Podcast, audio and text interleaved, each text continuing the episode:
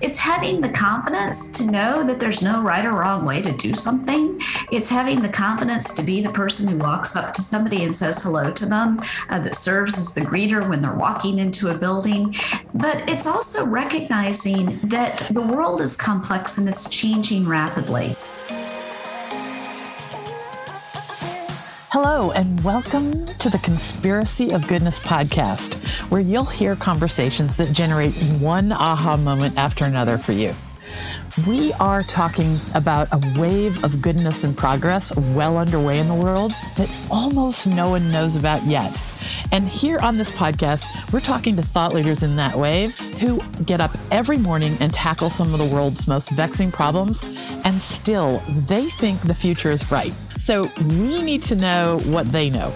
We need to know how they look at obstacles and find ways around them, just like that. Because the people changing the future for the better have a lot to share with us, and they're eager to do it, I've found. So I am Dr. Linda Ulrich, founder of the Goodness Exchange, the home for goodness on the web. And today we're going to speak with Lisa Gable. Lisa is an amazing person that I came across who has served 4 U.S. presidents, 2 governors, and counseled Fortune 500 CEOs.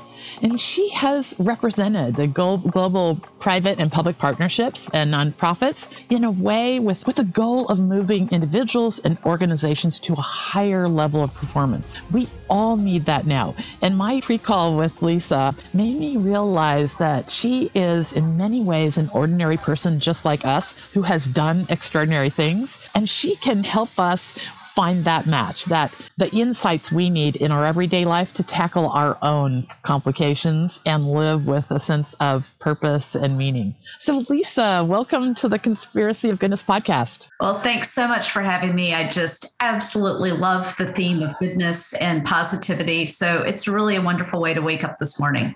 Well, I tell you, I was just walking on air. Lisa and I exchanged about 3 or 4 emails after we had our first chat. So I think this chat is going to be even better. I'm going to just make one heads up. I'm really with a lake behind me. And so you will hear Canada geese flying over at time to time. But you know, the morning was so glorious here in Illinois that I just thought, what better time to have a conversation with somebody like Lisa and just celebrate the wholeness of our good world, our beautiful world. So Lisa, you know, you've had quite a life experience. A to Z, you can help us get from A to Z without a lot of trial and error, but give us a picture of that story so we know where you're coming from. Well, you know, I've just been blessed, and I truly appreciate the opportunities that I've had.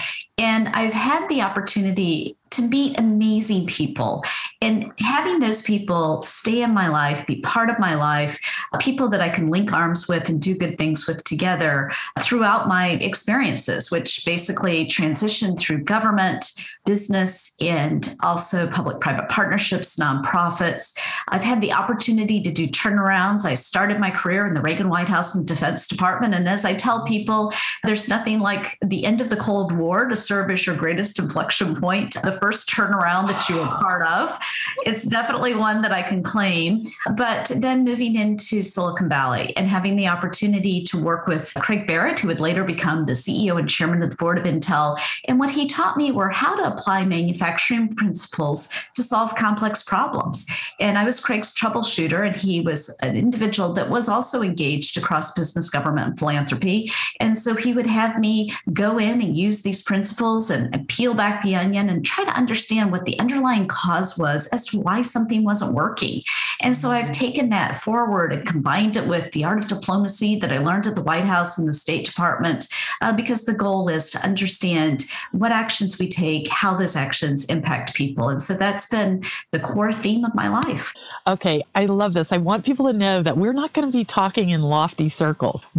Even though Lisa definitely comes from them, she's going to bring this down to earth for us. And it all comes down to something you said that I wrote down that still gives me goosebumps when you said it. I wrote down that you said, anyone has the ability to pick up the mantle of leadership in any moment, and leadership has a broad meaning. In all these experiences you've had, this is the story for most of our times right now as individuals, is that we need to pick up the mantle of leadership in our families, in our businesses. Go on about that. Well, and one thing I want to say is you're talking about sort of the grounding of me as an individual. I wrote one of my favorite blogs that I've written and that got a lot of attention was that I wear Jimmy Choo shoes and I eat at Cracker Barrel. And I really do. So, my husband always laughs that I seem to be coming from a major event every time I go to Walmart. So I'm like, I think the only person that's been in a ball gown walking around Walmart on a regular basis. But, the reality is, and one reason I raised sort of the Cracker Barrel environment is that you see within America and throughout the history of our country that real people have done things to impact the lives of other people. And I was reminded of that, as I was reading through the transcript from flight number 93 on 9-11, we were all given that transcript for the first time. And that really came home in a big way, because here are individuals that were put into a situation, and to read what they talked about, the concerns that they had, the things they said to their family, there was nothing more moving. And I hope that none of us ever have an experience where we have to face something of that magnitude, but it demonstrated that there's something unique about the American spirit. And we saw that during COVID. What we saw is the frontline workers, and they weren't just frontline workers who were doctors and nurses and first responders, the people that we applauded and we came to really appreciate after 9-11, but it was the folks in the grocery stores. It was the people that drove the UPS trucks. It was the individual that was delivering your package to you, or that was making sure that if you had a pre-existing disease and you weren't comfortable getting out of your car, that they walked through the cold weather and they put your groceries in the trunk of your car for you. It was moms and dads coming together to help each other, forming pods and making sure that they could, give each other a break at different points in times, teachers who were teaching online. Everyone was a hero. And I was just at a panel discussion I was moderating. It was with UPS, CVS, and Pfizer. And these were the people in charge of the distribution of the vaccines. Mm-hmm. And what UPS told me is that it was such a big deal when these planes landed from the United States in foreign countries with the vaccine in the airplane, they were met by the head of state of the country. That's what a bbig deal it was. So, so whoever thought that the UPS guy was going to be met by the head of state. And I know I want to go hug my UPS people. I want to hug my FedEx guys. I really appreciate everything that everybody's done. So it's a moment in time. It's going to present itself to you. And the question is, do you take and stand up or not? I have goosebumps from that insight there. This is huge. Yeah. So sometimes the moment arises like out of the blue. I'm sure the UPS guy didn't know the head of state was meeting him either, right? So in that moment, we have to raise our game, right? We do. And, it's also, we learn it as children. One of the things I used to teach my daughter is if we were on the playground and she saw another child who didn't have anyone to play with, go over there, introduce yourself, and ask them if they wanted to play with your group. It's that simple. It's that process of expanding your table and inviting people in. If it's at church and you see somebody that you haven't seen before, walk up to them, greet them, welcome them. We don't do that anymore. And it's, we're almost embarrassed to. We don't want to admit, oh, maybe we don't know the person, or how are they going to feel if I walk up to them and say something? But, leadership is recognizing that someone has a need and you have the ability to take an action that meets that person's need. It's that simple. That's lovely. All right. So I think one of the biggest barriers we've danced around already a little bit in this conversation to individual leadership in the moment, in our families, in our schools, in our kids' lives, in our working days, is this thing of imposter syndrome. I was going to kind of wait to get into that, but let's just talk about that, because I think, self-doubt in the moment is what keeps us from going over to that person on the playground or at the dinner party or whatever and introducing ourselves. It is. I mean, you know, it's having the confidence to know that there's no right or wrong way to do something. It's having the confidence to be the person who walks up to somebody and says hello to them, that serves as the greeter when they're walking into a building. But it's also recognizing that the world is complex and it's changing rapidly. And I think that people look at people like you and they look at people like me and they go, oh, well, I can't do what they do. They've got all the answers. No, we don't. You know, sometimes I tell my team, it's like I go, okay, finger in the wind. And the key is you have to make decisions. One of my favorite movies, absolutely favorite movies, is When We Were Soldiers. It's with Mel Gibson. It takes place in Vietnam. It's a true story about a colonel who was basically engaged in one of the first battles. And there's the scene where he's training his folks for how they're going to land in the battlefield. And he goes, they're getting off the plane. He goes, you're dead, guy. And the next guy, you're dead. You're dead. And the fourth guy off, he goes, okay, you're the only one that's alive. What are you going to do? And the thing that we have to understand is we may not be fully prepared, but the reality is through the training you've gotten in school, through perhaps the leadership moments that you've had, if you've been on a football team or basketball team, whether it's something where you've been a volunteer in your church, you have experiences that are relevant. You have the ability to make a decision. It's the confidence in your ability to make that decision. And guess what? It doesn't matter if you get it wrong. What matters is you move forward. One foot in front of the other. That is the recipe, right? Yeah. Absolutely.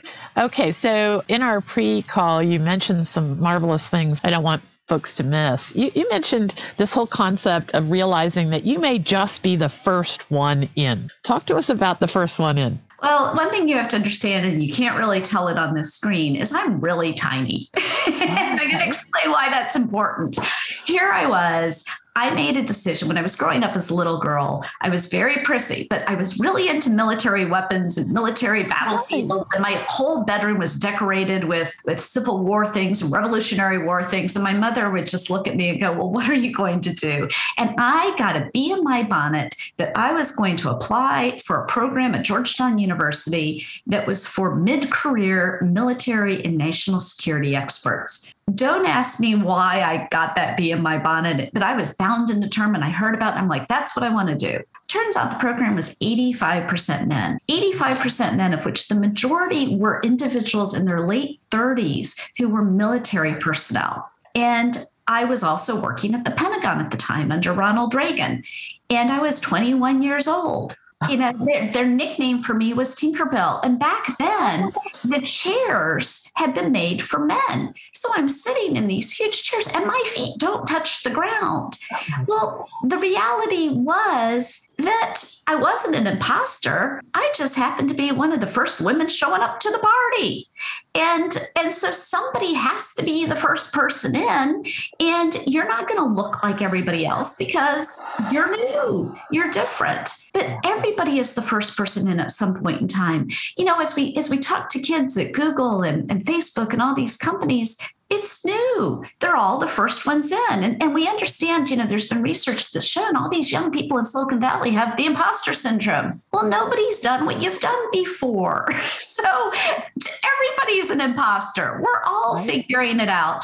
And you can't have, you've got to recognize that the world is changing and we're all making decisions based on what we know, but we're learning as we move forward. And so is everybody else. So is the person next to you. And if you admit it in a meeting, you watch the whole room relax. Like, I can't even begin to tell you, like when I just call out the elephant in the room, all of a sudden people go, oh, phew, I don't have to know everything. Thank God I can ask a dumb question. So be the first one to ask the dumb question because you're not the only person in the room that wants to do so.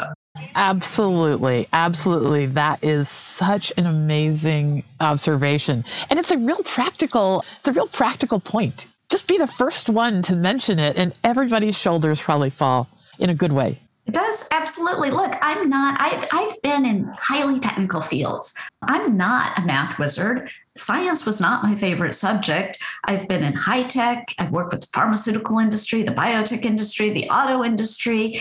You know, I don't know what the PhD in quantum computers knows that's sitting next to me. I've never flown a military helicopter. I've never produced a pharmaceutical product. So why pretend like I know what's going on? I don't. But the thing is, I know stuff they don't know. That's why I'm there. That's why they invited me. And so when you know things that other people don't know, then have the confidence to ask the questions that you don't know the answer to. That's really the key thing. So I went to the National Security Studies program at the Army War College. And there's this funny picture that goes around the web because people love it, because I look like I'm 12, I'm 28, and I'm sitting in the middle of all these huge military men.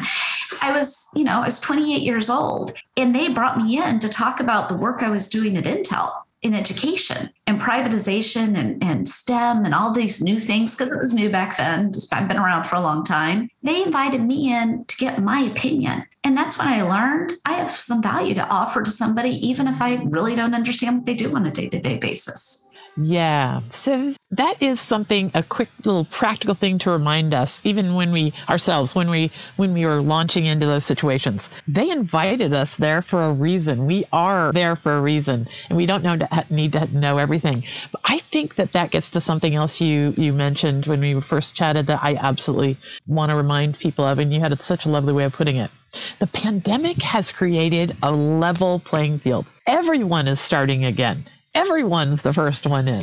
We are. I mean, the pandemic has really done a massive reset, and it's reset people's priorities in business. It's reset people's priorities in their lives. We're all figuring it out. I mean, every day I'm the CEO of a not-for-profit organization. And when I wake up in the morning, I'm really not going to be too sure what the day is going to present to me, and haven't for the last 20 months. All I can do is make the best decision I can. All I can do is listen to my people, understand what's important to them, and then balance that against the requirements of the job, what people are paying us to do. People are giving us paychecks in a lot of these situations to do something. So we have an obligation, but how we fulfill that obligation, it's not a clean path forward. I mean, right now we have a 5-year plan. We operate on an annual budget. We operate on measurable results, but we are doing our planning sometimes in 90-day increments, because look, we have a new variant that just popped up. What's going to happen next? What's the next shoe to drop? We're all figuring it out, and we need to be honest and open about that and very transparent. Yeah, this is a good time for us to share your latest book. Talk to us about your latest book, because I think you could probably argue that almost all of us are in turnaround mode. Talk to us about that. So I was actually down the path of writing a book on leadership and character, and that's what I thought I wanted to do. And my publisher said, you've done turnarounds in all these different sectors, business, government, philanthropy. And so you've made something that you do works. And if there's a way that you can give people hope and give them clear guidance on how they can emerge from the pandemic, then that's going to be the book for you. And so I wrote the book Turnaround for that purpose, to basically, again, show how I've taken these manufacturing principles, integrated them with the art of diplomacy, but also added a bit of heart to this. And so what I look at is getting people to visualize the future, and then I have a 4-step process in how to get there. But one of the key factors that I emphasize in the book is that you do it with heart and you understand the impact on people. I've been so pleased that I've heard from so many people that have said, you know what, I'm actually using your book in my personal life, because one of the things I talk about is ranking and rating. You can't do everything. And what the pandemic is really showing us right now is that we have a limited amount of time. We have a limited amount of energy, and we need to acknowledge that. We all can't keep going and going and going. So you got to rank and rate what you're doing and make a decision. So whether it's ranking and rating what you're doing at work, or deciding, do you really need to do the laundry this week? Or could you just wear the pair of pants that nobody's going to see because you're on Zoom anyway? That's my attitude. I don't know about yours. Absolutely. Absolutely. I have to say that this is a wonderful part of our times right now, is that our minds are a little bit more open than they were before. I mean, they have to be. We're searching for things that can help us survive and thrive. Before, we were just so nose to the grindstone before the pandemic. And this is the way I look at your book, is that it doesn't take a rocket scientist to take the strategies that work in the business world or all of our lives and bring them down to how we organize our families around some new giant setback or what have you. I mean, a good principle is true across the board. It is. And, you know, one thing I should say, the book really does focus on business, but it also brings you into things in my life. My husband, I think I mentioned to you that right after we got married, we had adopted a daughter, and my husband was diagnosed with a life-threatening illness and 2 autoimmune diseases. He had 7 operations in a matter of 2 years. And so he was the president of a startup. We had literally just adopted this baby. We'd had a month notice about the baby. So we hadn't even had like ramp up time. Most people get 9 months to think about this. It was like, oh, hi, can we give you a baby in 4 weeks? Sure, we'll take her. I was running a consulting firm in Silicon Valley. It was during the dot-com boom. And all of a sudden, my husband, you know, on this operating table having a massive tumor. And so, you know, even as I applied these principles to my life, I had to zig and zag in my life. I had to reorder how I was going to play out my career, recognizing that I would continuously have moments in our life, which we have had now for the past 23 years, where things go along really, really well. And then boom, we have to shut down again. So I've been through what people have been through in the pandemic. I think it's one reason I've adjusted a little better than some people, because this is how I live my life. It's like, oh, okay, run, boom, stop. Okay, what are you going to do now? And it's so true that we look at folks who have achieved a lot of outer success, and it's easy to think that their story is more perfect than ours or easier or what have you. But I thank you for sharing that with everybody that's listening now, because, you know, you do seem to be someone who has it all together, but I'm not sure any of us have it all together. I think that most of us are facing some complexities that we never thought we'd have to face. And this is the reason for this podcast, because I am choosing very trustworthy people like you to speak to, who can share what they've learned through a life of rigorous intention, obviously something that you've done, and a life of hard knocks. I mean, there's no sense all of us reinventing the wheel over and over again. Absolutely not. You know, I'm going to tell you, there have been moments where, you know, I was commuting into Washington from a great distance because we made a decision. We wanted our daughter to grow up in a smaller community because of my husband's illness, but I still had to have a job. And so I was doing these long commutes. And I'll tell you, I would get up sometimes at 5:30 in the morning and I would sit in the floor of my closet and cry. And then I'd get in the shower, wipe off all the tears, do a big blast of cold water, dry myself off, fix my hair, go back up the hill again. All of us do it. The thing is, you don't see us doing it. We all do it. And people have had those moments, and being willing to acknowledge that we have throughout COVID is, it's okay. The critical thing is, you got to get back up. That is the critical thing. You cannot stay down, and you can get back up, and you can.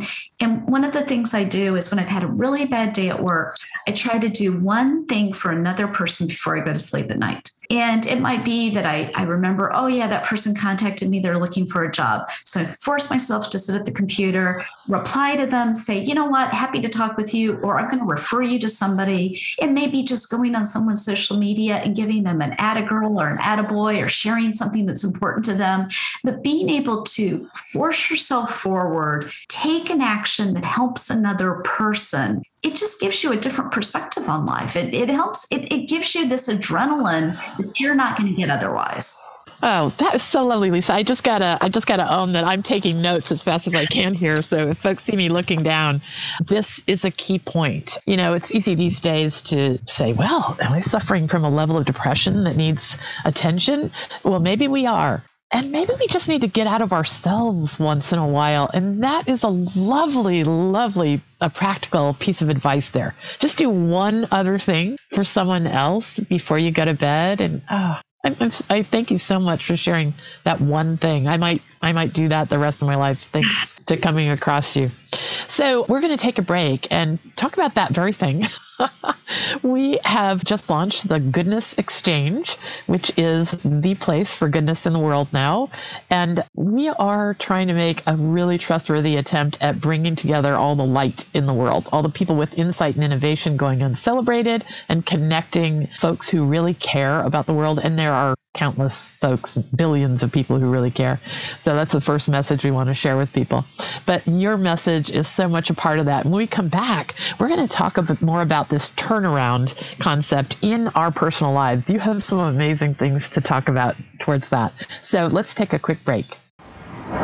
Hello, I'm Dr. Linda Ulrich, founder of Ever Widening Circles and the podcast you're listening to now, the Conspiracy of Goodness podcast.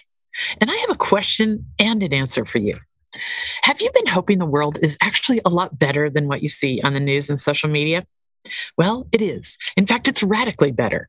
There is an enormous wave of goodness and progress well underway in the world that almost no one knows about yet. But on December 1st, 2021, all that changes with the launch of the Goodness Exchange, a digital landscape where you will see that the world is full of goodness and progress, and we will introduce you to the people making it that way. Bottom line, someone is solving every vexing problem in the world, large and small. And the Goodness Exchange is where people are coming together to amplify a future that includes all that. No one with good intention and good ideas need feel alone again. Here's what you'll find at the Goodness Exchange. There will be articles about the most amazing things going on in the world that are going uncelebrated. There'll be interviews and events that will send your mind and heart soaring again, and a social media platform dedicated to a culture of kindness, insight, and celebration, a way of amplifying a brighter future for us all. And that social media platform is a place where organizations doing good in the world will not have to hold their nose anymore. It can be a trustworthy, respectable place for organizations to host their groups and gatherings and connect with each other. A network of positive networks, if you will. The Goodness Exchange will be a place to find mini courses and master classes for personal and professional development. And eventually there'll be a jobs board. And we have a children's website already all teed up. The thread running through it all is that goodness and progress is everywhere. And we will help people cultivate what they are uniquely built to contribute to this future for us all. Now, imagine a website with no ads, no games, and no agenda. Just a simple and powerful vision of combining our collective strengths to create a future we can all celebrate. The Goodness Exchange will open a new era for us all as individuals, because you're going to find stuff that make your life better instantaneously, and as a collective, because we all want a better future for our children. Who knows what's possible if there was a place on the internet that brought out our best impulses and our collective genius? Join us after December 1st at the Goodness Exchange and start living with less fear, more joy as an individual and as a collective future for humanity. Thanks. Now we're back to the interview. Okay, we're back. So thank you so much for joining us, Lisa Gable. Lisa is sharing a lot today with us around our perspective. And one of the things that she's really, really given me food for thought on is this concept of turnaround in our personal lives. Because as we pointed out in the first half of the podcast, you know, everybody, it's a level playing field. There's not one executive, there's not one powerful person who's any more skilled at getting through the pandemic and putting one foot in front of the other any more than you and I, right? We are. We've done it. We have to keep going. I think, you know, we're older, so we've done it a lot. Yes. We're still here. But, yes, you know, I think one thing age does teach us is that life goes on and you move forward. And what looks horrible today, in retrospect, my dad had a saying, and it's in the book, which is that he said, my greatest stumbling blocks have actually presented my greatest opportunities. And he would always tell me to challenge your crisis. And what he meant by that is, you know, turn it around, look at it, analyze it, but challenge it. Don't let it defeat you, and recognize that that stumbling block may be the thing that helps you get to the next place. And when I look back at, you know, working almost 40 years in Washington and overseas and in California, I see those moments today. And, you know, it's hard sometimes when I'm talking to my daughter to tell her that something she's going through is that moment that 20 years from now, she's going to look back on and go, yep, because that happened. I'm now in this chair, but it's something that we each need to recognize. Okay. This is a lovely concept. This playing musical chairs that you spoke to me about. Share the concept of playing musical chairs after losing a chair a few times. Well, you know, my life hasn't been perfect, but I keep moving forward. That's going to be my theme. And it is because my dad's, you know, Challenger crisis. And I actually got the letter from him during a time period where I was at Intel Corporation. I'd been there for a number of years. I was a middle manager and things weren't going my way and I wasn't happy. And you know, you're at that position where you are basically not important enough to make all the decisions, but you're not junior enough that you can get away with not being able to make some decisions. And it was a crisis at Intel. Intel lost a lot of what we called middle managers during this time period. I wasn't the only person that left, but I did leave. And I went off and I had one client.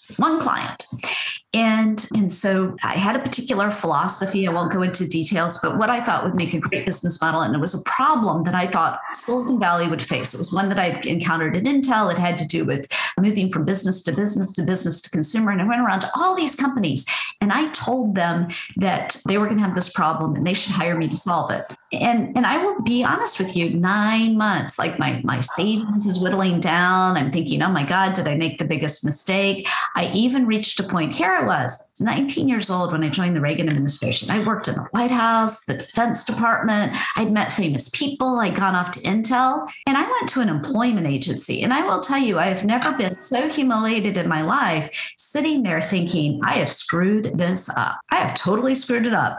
I had every opportunity. I left a great job and I am sitting here in an employment agency just going, what can I do to make money to pay my mortgage? Right. A few days later, I started getting all these phone calls. God has to take you down and teach you. There's this humbling mechanism, I think, that we all have to go through so you can appreciate what happens next. And all those companies I'd met with called and said, I have this problem. Can you consult the problem? And I went from sitting in that employment agency at month 8 after leaving Intel to a year later, bringing on board 20 female consultants, because I like to hire women, 20 female consultants to help me service the vast array of companies, big companies, Apple Computer, Oracle, you know, Quantum Computer, all these big companies who were then calling me.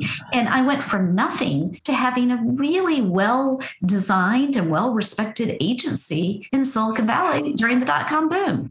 And but I appreciated it more. And I was kind and I was thoughtful and I thought about things a bit more because of what I had to go through. And so that was just one example where I challenged my crisis. You know, I hit my level, kept moving forward, and it did happen. That's such a great story and such a great metaphor for us all. If we're in a period right now that it seems like we can't win for losing.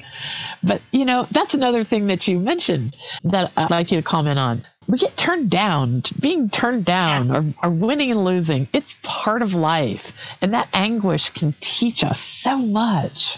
Yeah, it can. I will tell you where that conversation, I don't remember if this is why I told you or if it was something else, but I'll tell you an example that I use. So my daughter is in school in Texas. As you may, people watching may know that Texas takes sorority rush really, really big. Like they do everything in Texas and it really absorbs people's lives. So she calls and she tells me, Mom, you're coming down for this. I go, why am I coming down for it? I have nothing to do with it. She goes, well, all the other mothers are coming. I'm like, this is ridiculous, Helen Ann.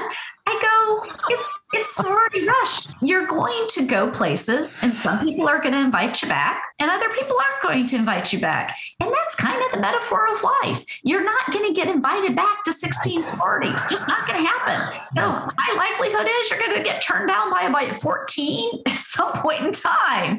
Right. And that was just something that really got to me, which was people have to, you go through life, you go through interviews. You know, when I go through a big transition, I'm sitting there sending out letters, and people are telling me no, right and left, right and left. I like, it's not like I just go from job to job. It's not as if I just have this magic carpet that wafts in and I sit down on it and off I am to the next one. It's a process. It's a process of rejection. I've taken jobs that I thought were perfect. I thought were the job, the penultimate of everything I'd strived for in my life. I've gone for jobs that I thought, you know, I had to do because I'm at this position in Washington. I need to go for that job. And guess what? They didn't work out because they weren't the right job for me. And as I moved into the place where I found my home, I found that thing I wanted to do. I found where I could marry my enthusiasm, my commitment, my desire to work with a certain type of person. Then the world was right again. And so getting turned down isn't necessarily a bad thing. It just might mean it's not the right match for you. It's not where you're supposed to be. Take it, learn from it, move on. You know, that's something that's very timely, this topic. Maybe some of our listeners have heard this time being called the Great Reset or the Great Resignation. I mean, if you haven't heard that term, what's going on is that more people than ever seem to be resigning from perfectly good jobs. And I'm calling it the Great Questioning. I think people are questioning exactly the concept you just mentioned. Is this a good fit? If I were to be doing this for the next 3, 5, God forbid, 30 years, would I be happy where any of that or at the end of it or what have you? Talk to me, because this best fit is something really, really important. Yeah, finding the best fit. People are going through questions, and I think people are going to go through questions for a while. The only thing that I would encourage in the process, and I felt rather strongly about it, is if you make that decision, then do it in a good way. And you really need to focus on leaving your job in a good way, because you may need to go back to it or you may need to talk to those people again. And I think one of the things that I saw is that people were just going, okay, I'm done. It's been really rough. And what they didn't realize is the mom that they worked with then ended up having to work 18 hours a day because they just literally walked out. Well, somebody has to absorb the work. And so it's not all about you. You have to understand every action you take impacts another person. It just does. It's one reason we all I like the movie It's a Wonderful Life. It's really demonstrative of the fact that you take these actions and you don't understand the impact it has on other people, for good and for bad. And so absolutely, it is time to think about what you want to do in life. If you're in a place where you accepted an opportunity and it turns out not to be the right fit for you, it is perfectly acceptable to go and try to find. And in fact, you will do better in life and you will be happier. And the people that, you know, you're working for are going to be happier because they want committed people and they want people to be happy in their jobs. Nobody wants unhappy employees. All I'm saying is that when you make that decision, do it in a manner that you manage your exit as well as you manage your entry. Oh, that's a lovely grounding piece of advice. There's a really wonderful thought leader that we've interviewed on the podcast named Robert Glaser, Bob Glaser. And he does this great riff on how disappointing it is to get 2 weeks notice from someone as a boss, to get 2 weeks notice. As it's almost like in a romantic relationship, having the person just suddenly tell you, I'm leaving in 2 weeks, going across country. I've met somebody else, you know, oh my gosh, because many leaders do work day in, day out to make things nicer for their folks. I know that's not the narrative in society, but it does matter how you exit in life. That is such a great piece of advice. Yeah, it really does matter. You never, you know, like I said, I've been working 38 years around the world. People would be amazed when I run into people again. Life is a soap opera. It is. You know, it's like season 10 and, you know, Dr. Drakenber More is back again. Somehow he's alive. Wasn't that the story on Friends? And all of a sudden he went down the elevator shaft and then he appeared like 3 seasons later. You know, life is a soap opera. And I think that's one thing that people don't understand when they're young, is that you will run into people again in the most unexpected ways. And therefore, you just want to manage your relationships with dignity and respect. And look, not everybody's going to be happy, but you have to think about both how you know, and it goes the other direction. One thing I talk about in turnaround is in a turnaround, sometimes due to the economics of the business, not because necessarily of bad people, and not even sometimes because of bad decisions, just because of the economics economics of business, you will have to make decisions that result in someone losing their job. But think about how you manage that exit. You know, think about the fact you may want to hire that employee back. And in fact, one of the stories I tell during a speech is where I had an employee during a massive restructure, and I told this individual and I said, I'm going to write a letter of recommendation for you.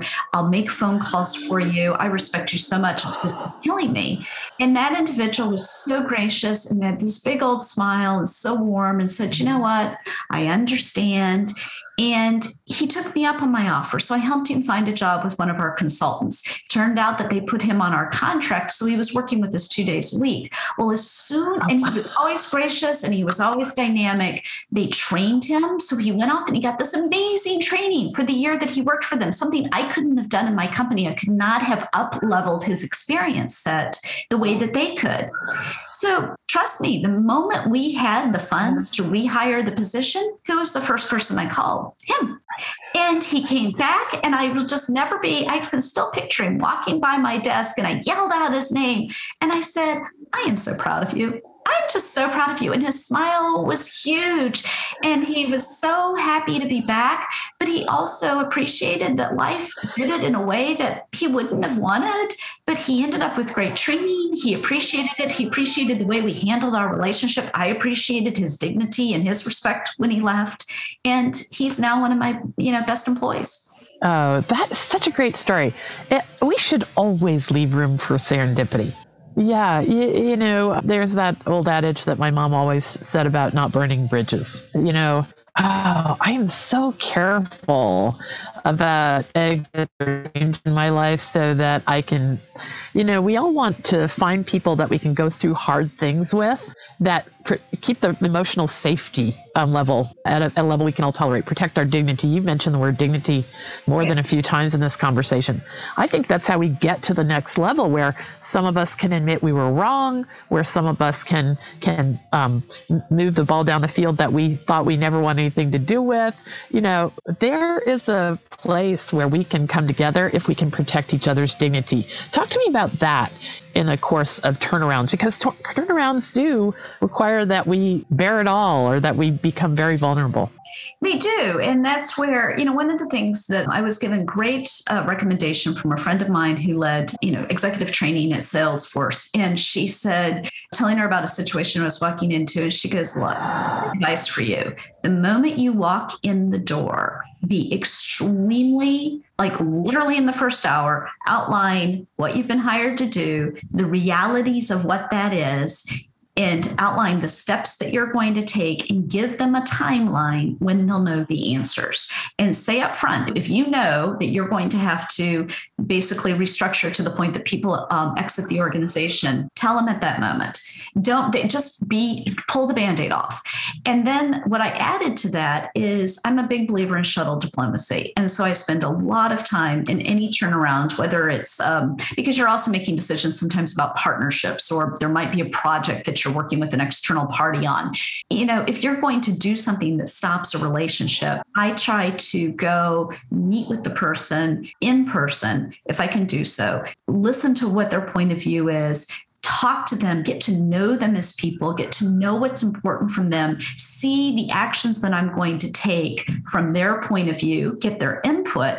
But by even taking that extra step of humanly sitting down with someone and being highly transparent and meeting with them, that is going to be critical, because again, that person may exit, or that partner may go away.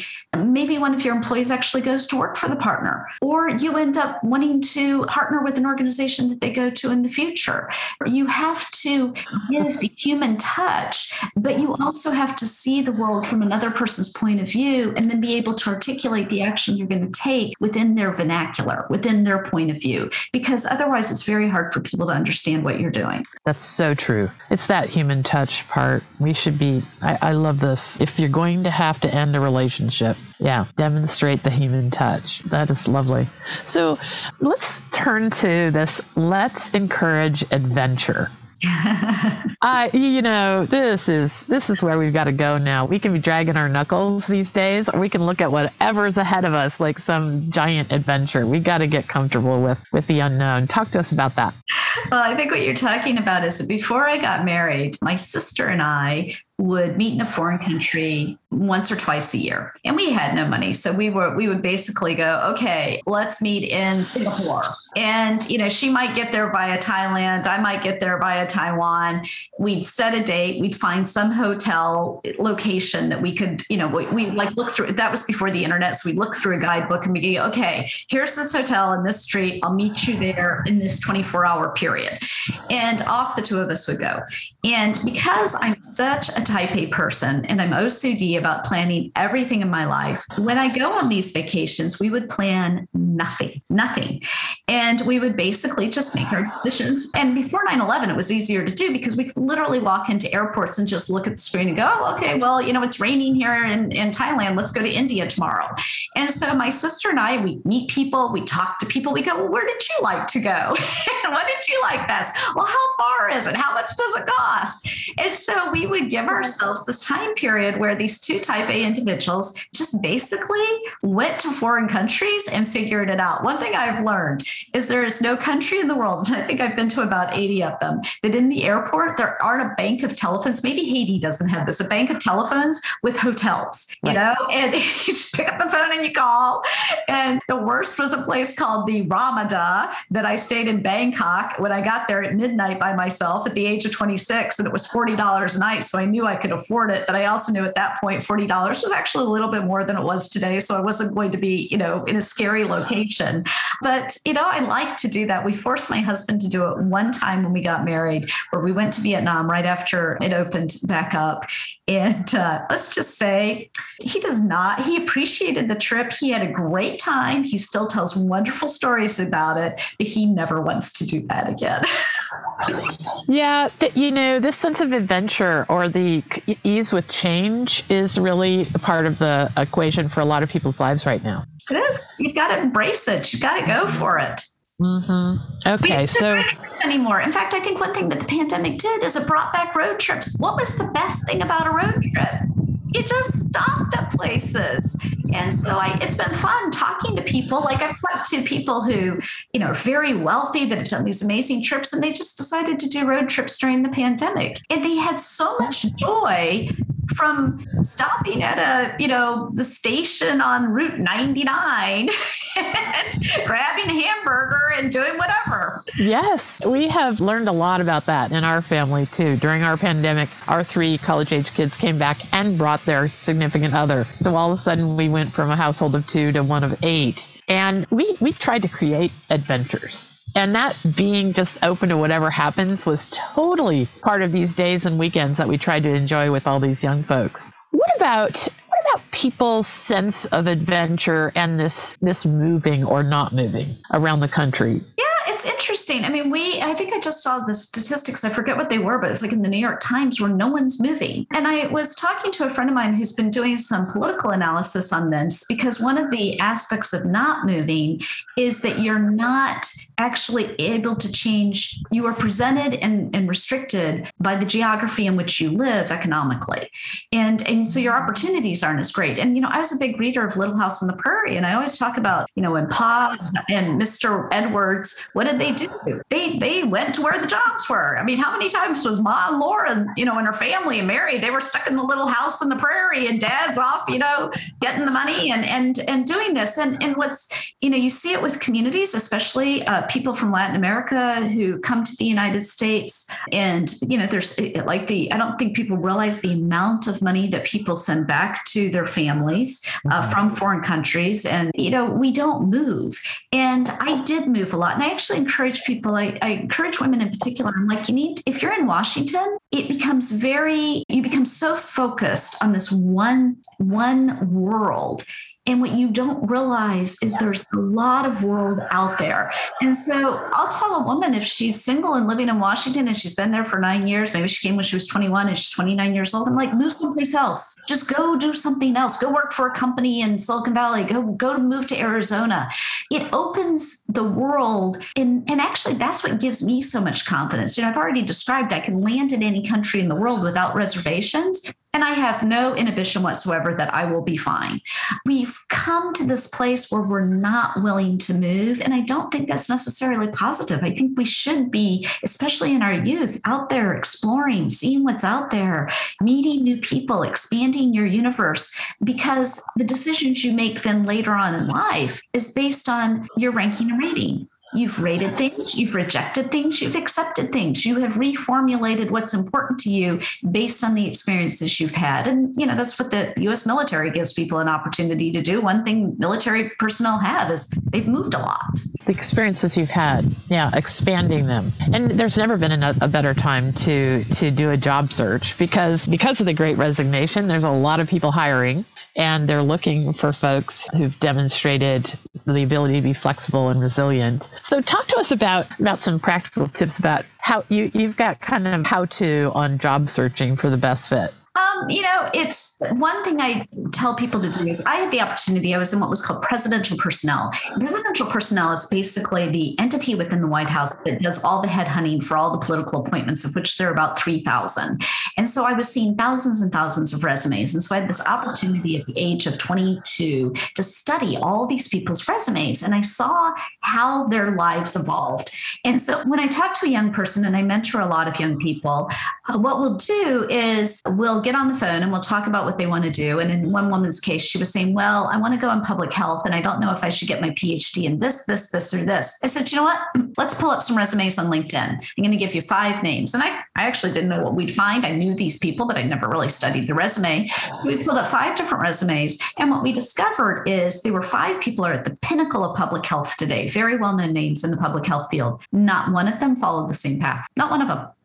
And so we looked at each path and we looked at what they did for their PhD and we looked at what they did for their, for their jobs and how they wrote their thesis. And what it did for her is I said, well, look at their past. Which of those people's lives do you want to have? And she's like, really? I go, yes, really. Because that's what I did. I just looked at the resumes. I'm like, that looks like a fun life. I want to follow her path. And what it shows you is we are not in the environment my dad grew up in. We're not in this, you stay at IBM for 30 years. There is a greater confluence of industry going on right now. So there's no really, there are going to be particular jobs where you have to have a particular skill set. Medicine is one of those. But the reality is in a lot of other jobs, there's no perfect path forward. And so you can design your life. And there's a book actually called Design Your Life that was done by some professors at Stanford. You can design your life by looking at different ways people got to where they got and say, well, that one looks like a replica for me. That one's, that's going to be my prototype. And so there are certain women, I can tell you their names. I won't on this, but I'll go, yep, I want the so-and-so handbook for this problem. And I'm following the so-and-so handbook for that one. So look around you, talk to people. That's the other thing. When you talk to people and ask them for an informational interview, find out how they got to where they got. And you're going to learn some nuggets and things are going to all of a sudden become clear for you. That is such a great piece of advice. So there's this, back to the Great Resignation and people rethinking things, the great questioning, I call it, because I think people have this sense these days, the pandemic gave us a reason and an opportunity to pause, to just get off the treadmill and look around ourselves. And I think I think there are a great deal of people who have this incredible urge to discover and cultivate what they are uniquely built to contribute. That I've found mine. It seems like you found yours. And it took me a long time. I was a really successful dentist fixing teeth with computers in 2003. And I definitely thought that was my calling. And I did a lot of great work, but I never have felt more alive than and springing out of bed every day for the last 8 years since I've been cultivating and nurturing goodness through the Goodness Exchange. So talk to us about how we discover and cultivate what we're uniquely built to contribute. I'm sure you have some insights on that. I do. And part of it is looking at what some of my friends have done in their lives. I mean, the thing is, you are built to contribute in a particular time. It may be that there is a path that you follow that fits for your entire life. And some people have that experience, but there are other people where what they do and they're great contributors and they love their jobs, but maybe something's happened in their life where that no longer gives them that fulfillment. And that's what you're really talking about with the Great Resignation is people are reaching an inflection point and something is going not right for me. I know a woman who was on Capitol Hill for years as a staffer on the Senate Foreign Relations Committee. She decided after 20 years that she was going to go be an Episcopalian minister. So she went back to seminary. I had a girlfriend who was in the top of her game, had an MBA, was in marketing with Del Monte and other big companies doing brand marketing, following that path. And she decided she wanted to go back to be a vet. And all of a sudden in her late 30s, she is in class because she hadn't taken all the biology and other courses she had to take undergrad. She is back in class with a bunch of 20-year-olds doing undergraduate courses so that she could get the coursework, even though she had higher level degrees, to qualify her for vet school. I have another girlfriend who was at the White House with me under Ronald Reagan, and she was in the press office, and then she went into executive search, and she was doing that entire, sort of Washington scene of being a power player, a power broker, and she had a divorce. And all of a sudden, she really started thinking about not only what type of lifestyle she wanted to raise her children in, but secondarily, really, what did she want to do? So she went back and got the certification for coaching. She's been coaching, I think now for 16 years. She is, because she's always a type A person. She's one of the top coaches I know, but she is helping people that were like her find what it is that they want to do. And also giving them, because she'd interacted with so many people at a high level, that when she's counseling women and men who are perhaps at a vice president level, trying to go up to that next level, she knows what it takes. And so she's speaking from experience, and she uses the experience that she had in the world as being a power broker to actually, and knowing a lot of power brokers, to give guidance to people on how they, basically how they manage situations they're finding. So moments happen and you may make a pivot. We have long lives. And I'm getting ready to enter phase 3 of my life, and I'm looking forward to doing new and different things. This is the opportunity in our times. I can't thank you enough for pointing to so much of that opportunity in today's chat. Lisa, it's just been totally lovely. We can't finish this chat without giving people really concrete steps about what to do next. If people want to engage with your insights, public speaking, anything that's out there with you, give us the whole landscape of the Lisa Gable landscape. So, and all this will be in the show notes as well, but tell us where people can connect with you next. Sure. You can find me at turnaroundbook.com, and that'll take you to the forms for speaking engagements, as well as ways to order my book and other information. Also, you can find me on Facebook and Instagram under Lisa Gable Author, and on LinkedIn. I am very diligent about answering notes that I get from people via LinkedIn. That's the best way. If you're trying to reach out to me, do it that way. I still can't figure out Instagram, so I have someone managing for me, and I've been still trying to figure out how to reply to people. So don't go there. But really, feel free to follow me on those digital platforms. Feel free to reach out and go to turnaroundbook.com. Yeah, that is so, it's just been lovely. Thank you so much. I know that a lot of the things that you said to me will stick with me today and tomorrow and going forward. And this is the wonderful thing that we're trying to do on the Conspiracy of Goodness podcast. I find that if I just get one pearl a day that I use every day going forward, then I've really been changed by another person's life. And you've given us so many today. Thank you so much for talking. Well, it's just been a pleasure. It's my favorite topic to talk about because I really want to see people thrive and survive. And we live in a great country. And, as we started with, we all can pick up the mantle of leadership, big or small. There's so much we can do to help other people solve problems and help people solve complex issues that they're confronting. Yeah, leadership can happen at any moment in our life. We can be called to the mantle. Thank you so much. Okay, I hope all these connections to goodness and progress carry you through the rest of your week and you start finding all the joy and wonder that Lisa and I have been talking about today. Thanks for joining us. See you soon.